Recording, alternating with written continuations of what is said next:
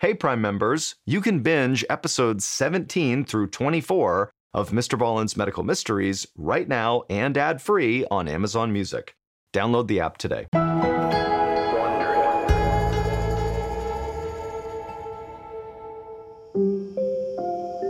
In June of 1993, a doctor for the Centers for Disease Control stood on the Navajo Nation reservation in the southwestern United States.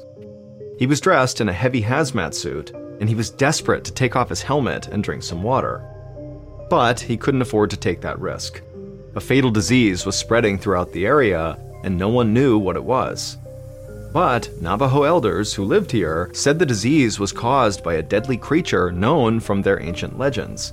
And as strange as that sounded, this doctor was actually inclined to believe them.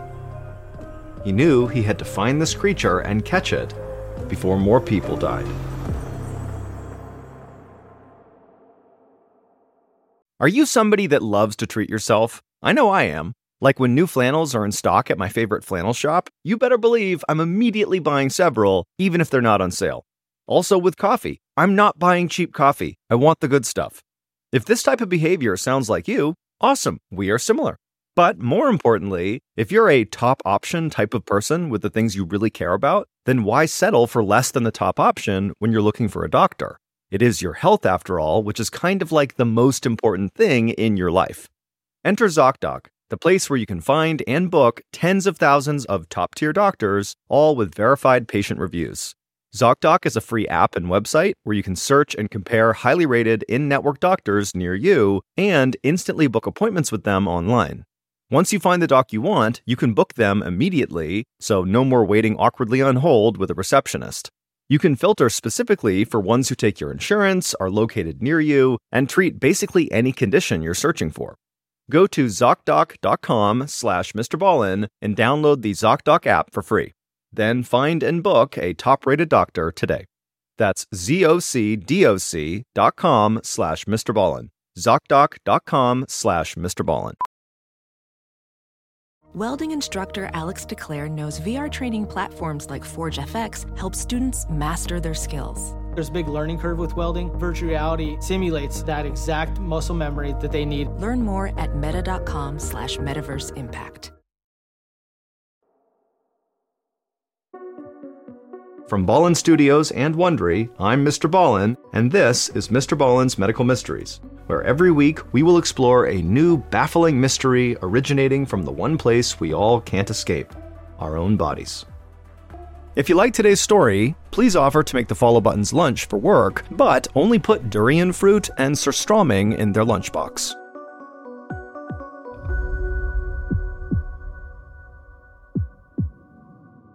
This week's story is called Sin Nombre. On Thursday morning, April 29th, 1993, the sun rose over the high desert of Little Water, New Mexico. The air was crisp and the sky was pink as 21 year old Florina Woody went for a run with her 19 year old boyfriend, Merrill Bay. Florina and Merrill were both Navajo and lived in a small rural town on the vast Navajo reservation that sprawls across three southwestern states. Florina loved the majestic landscape surrounding the town and spent as much time as she could outdoors. And she was especially happy to be outside again after a long, wet winter. She and Merrill jogged along the country highway past small houses and trailer homes set back from the road. In the distance, Florina admired the tall red rock cliffs glowing in the sun. The couple turned off the road and headed up a path toward a flat topped hill called a mesa. Usually, the top was dry and dusty, but the wet winter had turned it lush and green and scattered with wildflowers. Once they reached the top, they stopped to look down at the town below. Florina could just make out the trailer home that she and Merrill shared with her parents. It sometimes felt crowded living there together, but she was grateful for their close knit family, especially since she and Merrill were raising their first child now, a six month old son. Florina and Merrill jogged back down the mesa and kept a steady pace the whole way home. Merrill had recently started competing in local races and was always trying to strengthen his endurance. As for Florina, she had reasons to challenge herself too. She'd originally taken up running to offset her asthma, which had gotten better lately. Once they got home, Florina went inside their trailer, she showered, and then she went to relax on the couch. But when she sat down, she noticed her neck and back muscles were aching more than usual. She asked Merrill for a massage, but her muscles still felt sore afterwards. Florina wondered if she might have pulled something during their run, so she tried to take it easy for the rest of the day. Over the weekend and into the following week, Florina's aches and pains did not get better. She developed a cough, too, that felt different than her usual asthma. By Friday, just over a week after she first felt sick, Florina realized her symptoms were not going away with rest, so Merrill made her a doctor's appointment for the next day. On Saturday, May 8th, while Merrill watched the baby, Florina's parents drove her to Crown Point Healthcare Facility, which was located about an hour and a half south and east of their town. It was a commute Florina knew well, since she'd given birth there. Crown Point was a small rural hospital operated by the Indian Health Service with about 10 doctors. Two of the doctors were a married couple named Christine Golnick and Thomas Hennessy, who had helped deliver Florina's baby.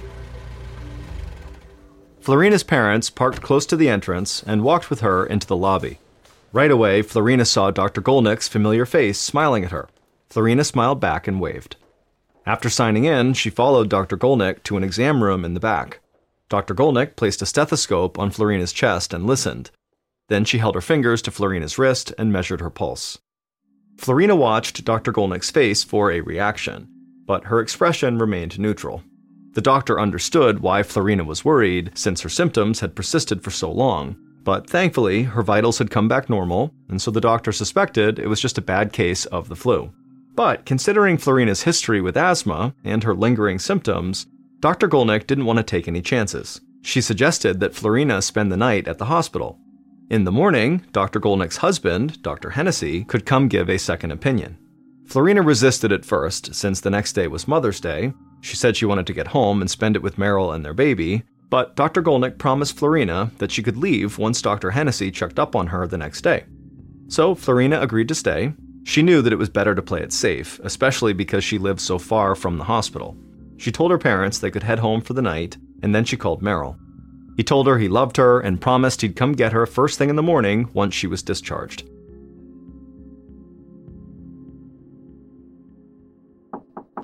The next morning, Florina woke to a knock at the door. It was Dr. Hennessy, and Florina was glad to see him because now she was feeling worse and she was struggling to catch her breath. Dr. Hennessy listened to her lungs with a stethoscope and frowned. He told Florina that he wanted to take a chest x ray to get a better look at her lungs. Unfortunately, that meant Florina would have to stay at the hospital a bit longer. Florina was disappointed, but she was also relieved that Dr. Hennessy seemed to be treating her symptoms so seriously. Whatever was going on with her felt much worse than the usual breathing issues she experienced from her asthma, and she was starting to get scared. A few minutes later, a technician wheeled in a mobile x ray unit and scanned Florina's upper body. While she waited for the results, a nurse brought Florina a phone so she could call Merrill. And when Merrill answered, he told Florina that their baby was napping and they'd just celebrate Mother's Day when she got home that night. Hearing Merrill's voice calmed her down, but Florina still felt helpless and lonely. This was not how she envisioned her first Mother's Day going. A little over an hour later, the x ray technician brought Florina's test results to Dr. Hennessy. The image showed Florina's lungs all whited out, which meant they were full of fluid. Dr. Hennessy was shocked by what he saw, and he ran to Florina's room. He found her lying there with her eyes half closed and her mouth ringed with a dry white liquid. She was desperately struggling to breathe. Dr. Hennessy couldn't believe it. For a patient this young and athletic to go from healthy to near respiratory failure in 24 hours was unheard of. The doctor immediately called for a helicopter to fly Florina to the University of New Mexico Hospital in Albuquerque, which had a much better equipped intensive care unit.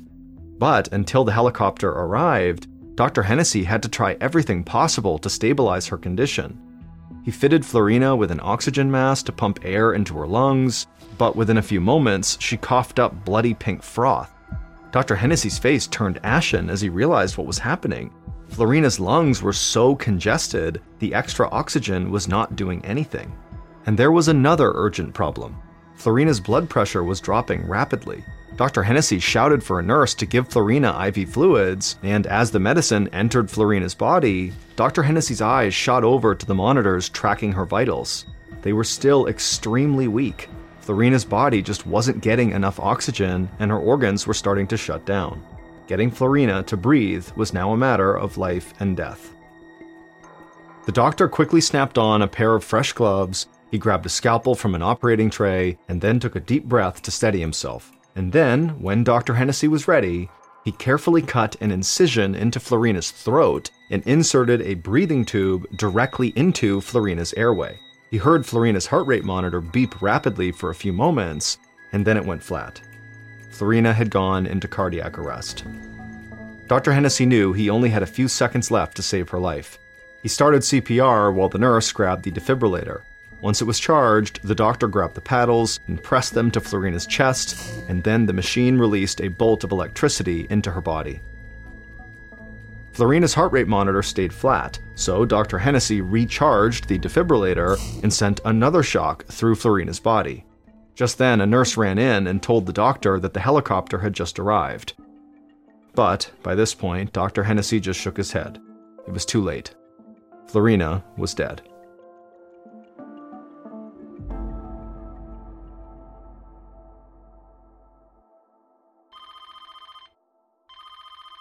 Later that morning, Florina's fiance, Merrill, was at home sitting by the baby's crib when his phone rang. He recognized the voice on the other end as one of the doctors from Crown Point Hospital, but the words he was hearing, he just couldn't compute. Something had gone terribly wrong, Florina had died, and no one really knew why. Doctors were running tests, but they had never seen anything like it before. Merrill crumpled to the floor. When he'd kissed Florina goodbye less than 24 hours ago, she'd been a bit under the weather, but it didn't seem serious. He didn't understand how this could have happened. Merrill took a moment to gather himself, then he walked into the kitchen where Florina's parents were having their morning coffee. He tried to tell them what had happened, but the words got stuck in his throat. Then he just closed his eyes, let out a deep breath, and blurted out, Florina is dead. Florina's parents stared at him blankly. Her mother asked him what he was talking about. Tears started streaming out of Merrill's eyes as he explained what the doctors had just told him. Florina really was dead. It had happened extremely fast, and the doctors couldn't do anything to save her.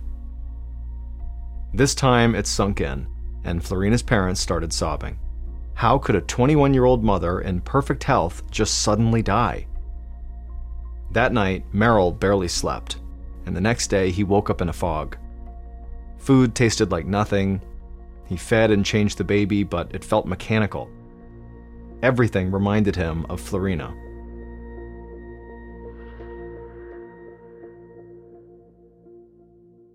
On Tuesday, May 11th, so two days after Florina died, Merrill woke up feeling weak and sluggish. He felt like it was something more than the physical effects of his grief, and he was concerned after what had happened to his wife. The doctors still didn't know what killed Florina, and Merrill didn't want to take any chances. However, he had a lot of planning to do for Florina's funeral, and he didn't want to drive all the way to the Crown Point Hospital, so he decided to go to the local health clinic instead. Merrill told the doctor there what had happened to Florina and that he was now feeling sick. The doctor agreed that Merrill was right to be cautious, but he said Merrill's situation was different than his wife's. Florina had asthma, and that likely contributed to her very rapid decline. The doctor told Merrill to rest and sent him home with a prescription strength pain reliever, an antibiotic, and an antiviral medication. Merrill took these medications over the next few days, but none of them seemed to work. He felt more exhausted each day, and even worse on Friday, May 14th, which was the day of Florina's funeral. Florina's cousin picked Merrill up at the family's trailer that morning, and then they set off for the 70 mile drive south to Sunset Memorial Park in Gallup, New Mexico, where Florina was going to be buried. But they hadn't been in the car long before Merrill started gasping for air. Now, this was before people carried cell phones, so Merrill's cousin had to pull off the highway at a general store to call 911 on a landline. And while he did that, Merrill stumbled out of the car and lurched around in the parking lot, panicking, while his lips and fingernails started turning blue, and then he just collapsed.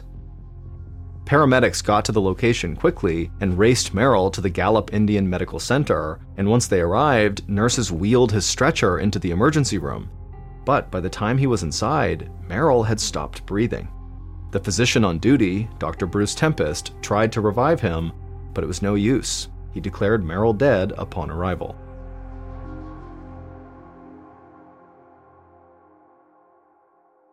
Later that day, Dr. Tempest sat slumped in a chair, feeling defeated.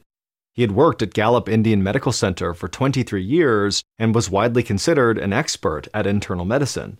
He'd even been awarded the Indian Health Service Clinician of the Year in 1983. But he had felt powerless, being unable to save Merrill's life. As Dr. Tempest signed and dated Merrill's time of death paperwork, an assistant mentioned that the man's fiance had died too just a week earlier, and like Merrill, she had been in good shape and just declined really quickly. Dr. Tempest felt a wave of fear rise in his chest. Two young, physically fit people didn't just suddenly die of respiratory failure, one right after another. Something had to make them sick. As he thought about Merrill's death, Dr. Tempest realized he'd seen other cases like it. In the past six months, he had treated three other young Navajos with fatal respiratory issues. He couldn't help wondering if maybe these deaths were all connected. Whatever had killed Florina and Merrill might have killed the others too. The fact that all of the dead were Navajos living within the same general area led the doctor to suspect that this disease might be contagious, and if he had to guess, it seemed like it spread through the air, since the lungs were the most affected organ in every case. If he was right, this could be the start of an incredibly dangerous outbreak. But before he jumped to any conclusions, he needed to gather more information. Dr. Tempest called Crown Point Medical Center, where Florina had been treated before she died. He explained he had treated her boyfriend and wanted to learn what happened to Florina. The doctors at Crown Point didn't hesitate to share a detailed breakdown of her illness. Afterwards, Dr. Tempest hung up and compared both cases. Florina's sounded exactly like what happened to Merrill. It just didn't make sense to Dr. Tempest. He'd never heard of any disease that behaved like this. Also, during this call, the doctor had learned something else that totally puzzled him. Merrill and Florina's six month old son had not gotten sick at all. If this was a contagious airborne disease, the baby would have probably caught it from one of his parents. And why hadn't the grandparents gotten sick either? There was one more thing that was bothering Dr. Tempest. So far, there hadn't been any mild cases of this disease reported. Every single person who got sick died. This disease was unlike anything he had seen before. If it kept spreading, many more people could die. That weekend, Dr. Tempest compiled all the information he could on Florina and Merrill's cases. Then, three days after he pronounced Merrill dead, Dr. Tempest phoned the state health department and told them they had a problem.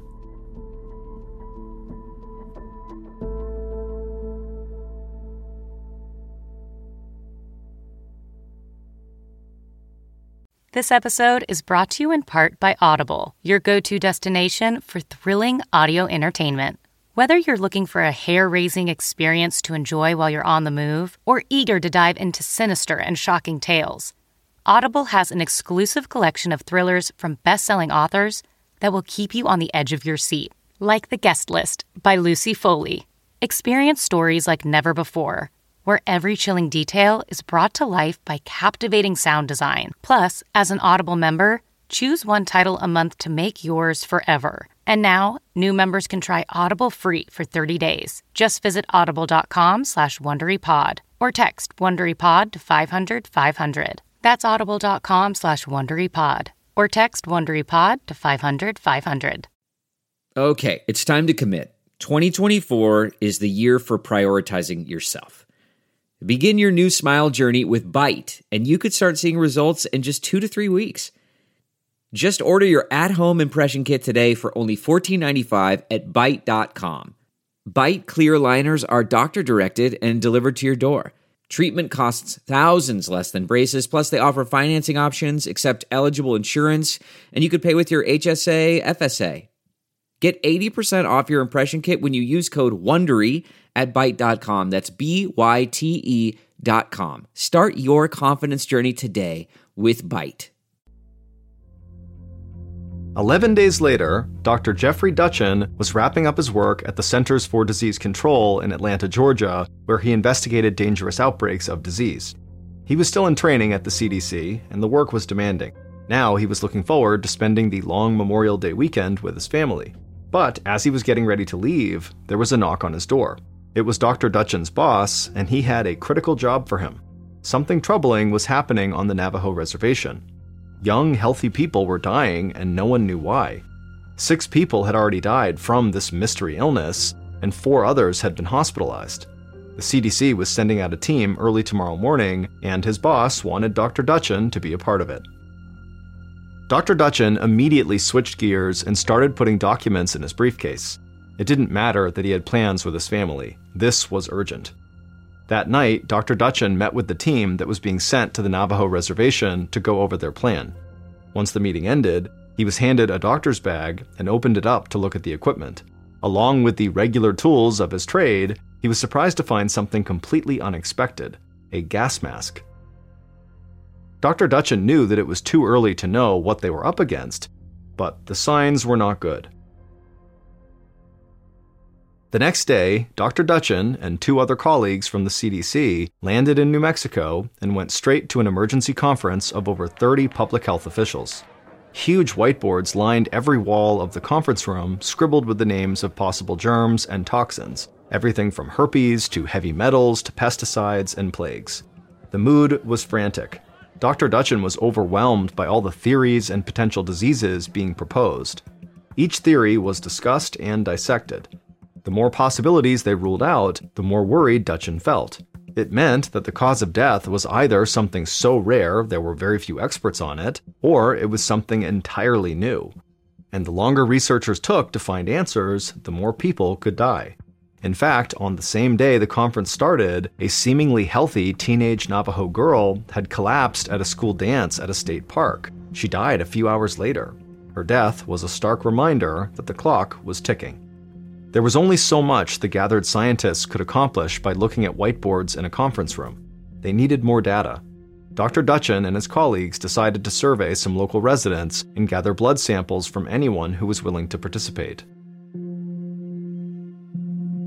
Two days after the CDC team arrived, the president of the Navajo Nation, Peterson Zah, looked out the window of his office in Window Rock, Arizona. The whole Four Corners area, where Arizona, New Mexico, Utah, and Colorado meet, and where the Navajo live, had turned into a media circus. News vans were crammed into every available space of the parking lot below. Zah's phone was ringing nonstop with calls from journalists, health officials, and locals asking for information on this mystery disease.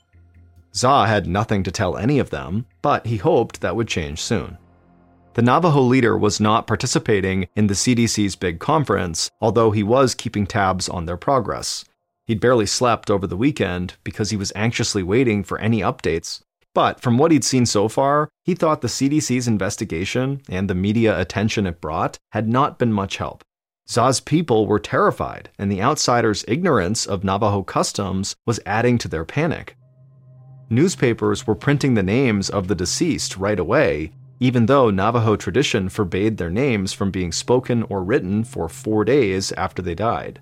This was causing a lot of pain and confusion for the Navajo people.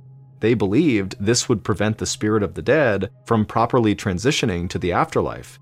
And aggravating the already sensitive situation, some scientists were going right up to people's homes and knocking on the door. They had no idea that Navajo custom required them to wait 30 feet away until they were invited inside. These cultural misunderstandings had led to escalating tension on the reservation, and Zah was worried about what might happen next. Just then, the phone rang again. It was a Navajo woman from the reservation claiming that some medical researchers were bothering her family. Zah assured her he would be right there to handle the situation. Zah hung up, then headed outside. He made his way through the crowd of reporters waiting outside his office as they shouted questions at him, he promised he'd share any new information with them as soon as he had it. Then he got in his truck and headed to the address the woman on the phone had given him. A few minutes later, Zah pulled up to a cluster of low Pueblo buildings that marked the address. The sun was high, barely casting shadows across the dusty ground. Zah saw a small crowd shouting at two men who were standing off to the side. Both the men looked rattled and confused. Zah assumed they were the scientists that the woman had called him about. The situation looked heated, and he sensed it was about to get out of control. Zah got out of his truck and recognized the woman who'd called him, and when she saw him, she ran over to him and explained what was going on. The two scientists had knocked on her door, asking if her family would be willing to donate blood for testing. Zah shook his head in disgust. Now he understood why the crowd was so upset. He wove his way through them and walked up to the two scientists. Everyone grew silent as Zah introduced himself and explained that the researchers had deeply violated Navajo custom. The scientists' unannounced arrival at the woman's house was considered trespassing by the Navajo people, but even more offensive was their request for a blood sample. The Navajo believe that blood is spiritually attached to the body, and giving a blood sample is seen as a grave violation of privacy. The scientists' ignorance of this cultural belief was an insult to this woman. The scientists' faces turned red, and they apologized profusely. They said they were there on official business researching the outbreak and did not mean to offend anyone. Zah cautioned them to be more careful. He wanted to stop this outbreak as much as they did, but if the scientists could not get people to trust them, then they certainly would never learn what caused this disease. The scientists apologized again and packed up to leave. Zah calmed the crowd and told the woman to call if any other strange people came around. He had a feeling that there was more trouble to come.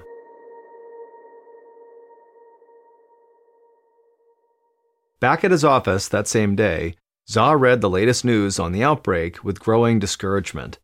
The Navajo people weren't just facing problems on the reservation, people in the wider area were beginning to shun them out of fear of the disease.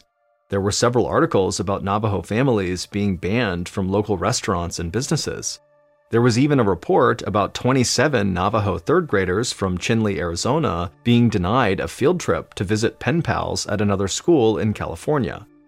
And worse, people were still dying. The death toll was now up to 10, and many more were very sick. Zah's eyes locked on one particular article about the outbreak in the Washington Post.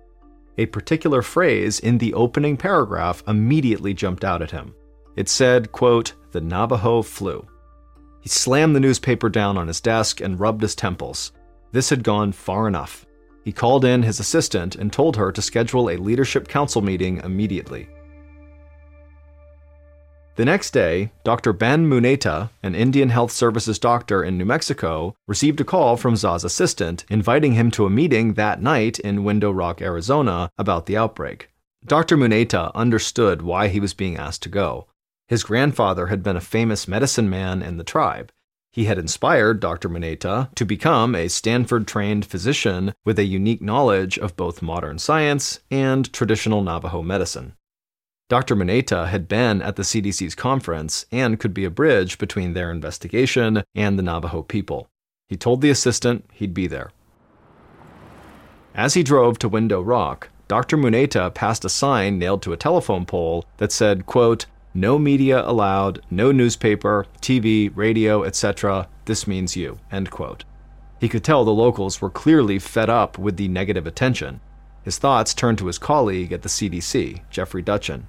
Dr. Duchin and the other scientists were doing their best to solve this mystery, but they needed help from the Navajo. He hoped that this meeting he was going to have with President Zah was the start of that. A few minutes later, Dr. Muneta arrived at Zah's office and was led to a small conference room. Dr. Muneta realized this wouldn't be anything like the CDC's giant conference. It was an intentionally small meeting that left out the federal researchers altogether. Zah didn't want them interfering in Navajo business. Aside from Zah, there were a few senior Navajo medicine men in attendance. The only other physician in the room was the state's deputy commissioner of health.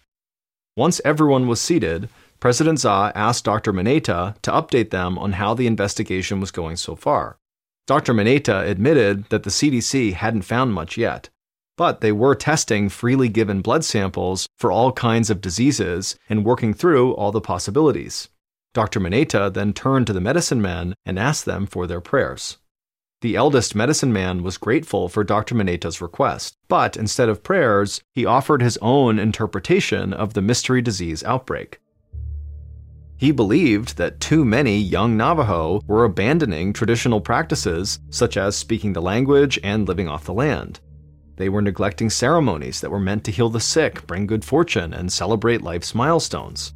One of the most important of these is called the Blessing Way, which is performed for newborns, brides and grooms, and people who are sick or who have experienced a traumatic event. Without these traditions to keep the world in balance, death was sure to follow. Dr. Muneta could sense the medicine man was holding something back. However, it would be improper for him to press his elder for more information.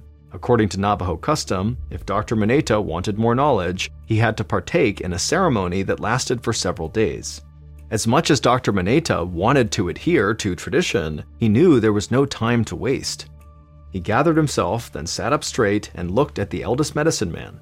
In a quiet but very firm voice, Dr. Muneta asked if the medicine man could just tell him more.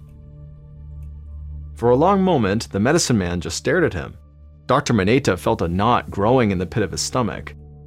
He knew how upset the Navajos already were that the investigators were violating their customs, and now Dr. Muneta, who knew better, had done it as well. Finally, the medicine man spoke. He acknowledged that Dr. Muneta's behavior was irregular, but considering the gravity of the situation, he agreed to say more. And immediately, Dr. Muneta let out a sigh of relief. According to the elder, this was not the first time a deadly illness like this had struck the Navajo. There had been two other bouts of mysterious respiratory failure deaths in their community. One was in 1918, and the other was in 1933. It was a long time ago, but stories were still told among the Navajo about those who had died. Dr. Muneta asked if there'd been anything similar about the years in question. The medicine man nodded. Both had been unseasonably wet winters with lots of rain, just like this recent one. Then he described how water changed the land, and these changes in turn brought a creature that carried death. Dr. Muneta knew what the medicine man was referring to. The creature was a real animal that was a prominent figure in Navajo mythology. Navajo called it Naats Unse and believed it was equally capable of spreading life or death. In Navajo legend, if Naats Unse entered a home and saw people being wasteful, it would then choose the Navajo's strongest young people to die. Muneta thought about what the medicine man revealed. The doctor didn't think that this animal was literally passing judgment on the Navajo and killing them, and in real life, he'd never heard of it spreading a disease like this through contact with humans. But as he considered the possibility, he came up with a theory that explained how it could happen and if he was right, it would completely explain this deadly outbreak.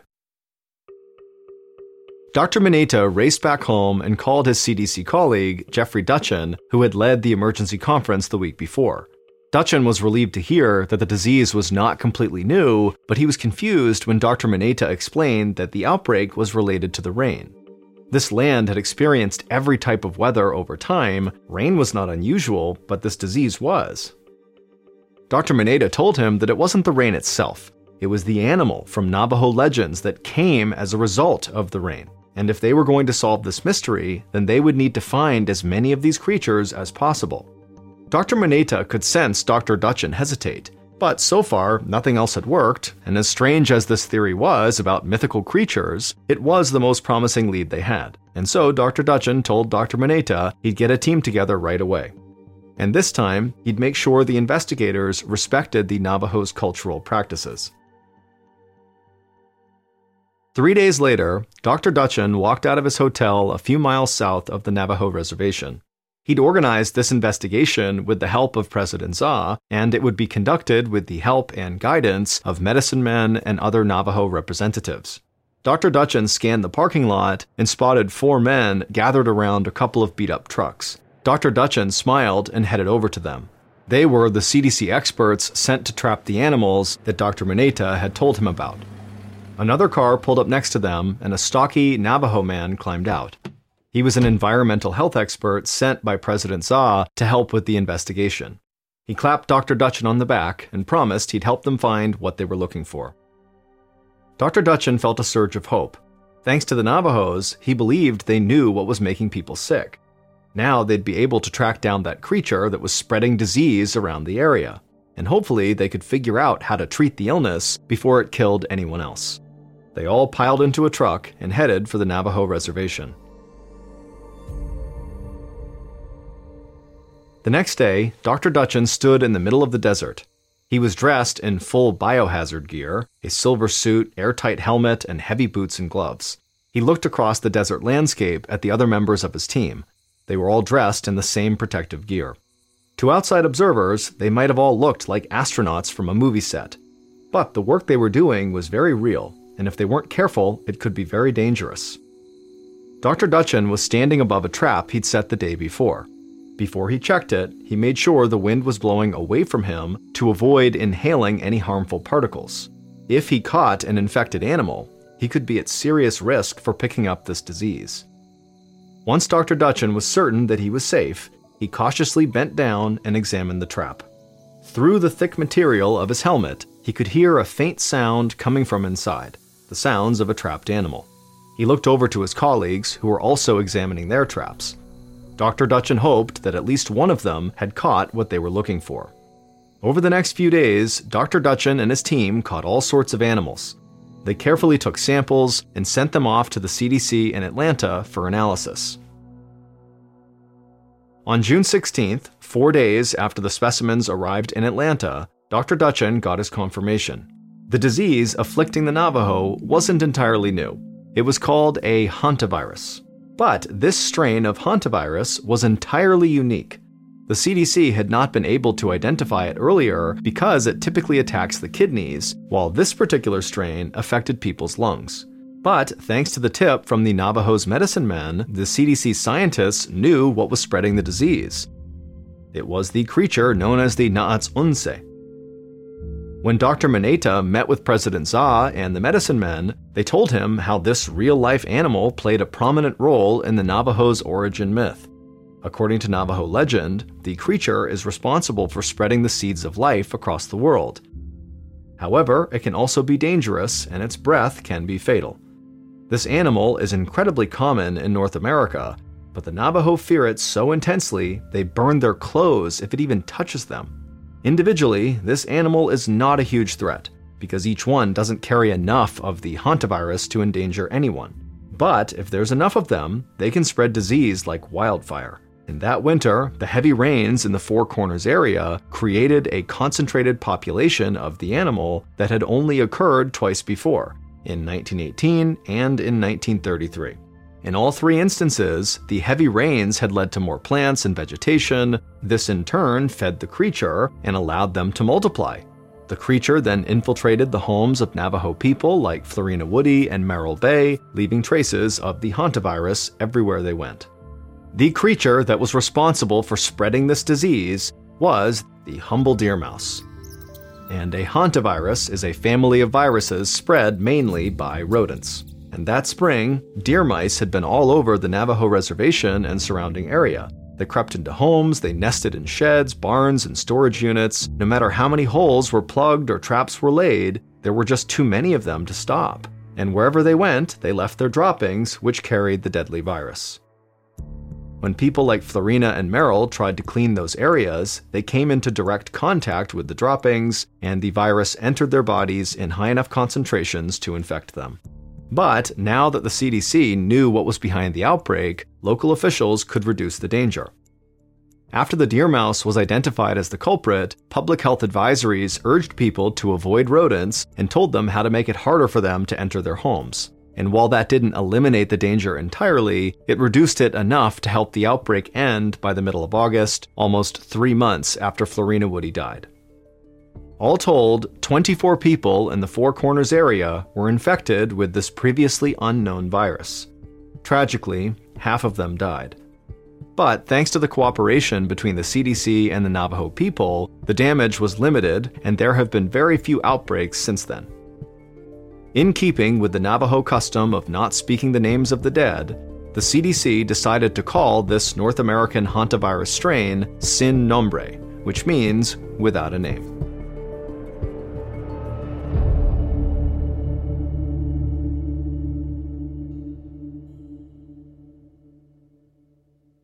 Hey Prime members, you can listen to new episodes of Mr. Ballen's Medical Mysteries early and ad-free on Amazon Music. Download the app today. And also, Wondery Plus subscribers can listen to Mr. Ballen's Medical Mysteries ad-free. Join Wondery Plus today. Before you go, tell us about yourself by completing a short survey at listenersurvey.com.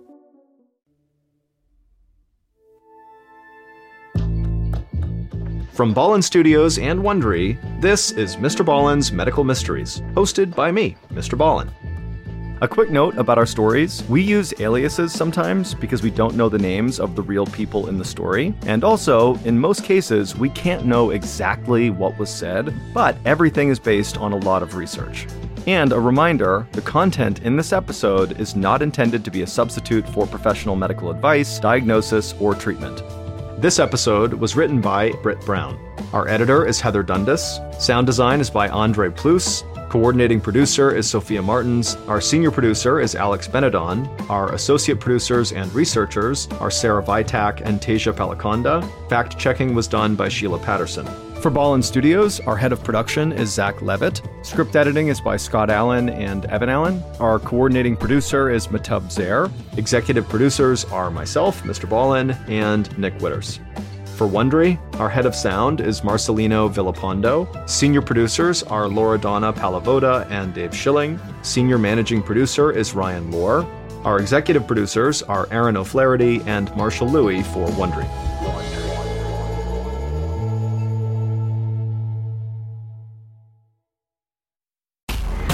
The wait is over. So far, you're not losing. The only thing you're losing is my patience. Quickly, I see that. Bing!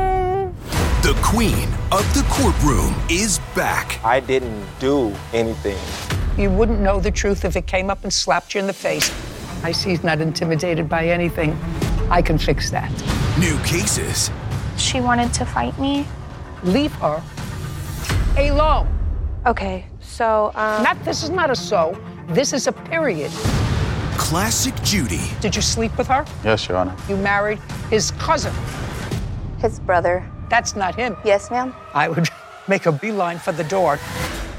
the Emmy Award winning series returns. How did I know that? I have a crystal ball in my head. It's an all new season. It's streaming. You can say anything. Judy Justice, only on Freevee.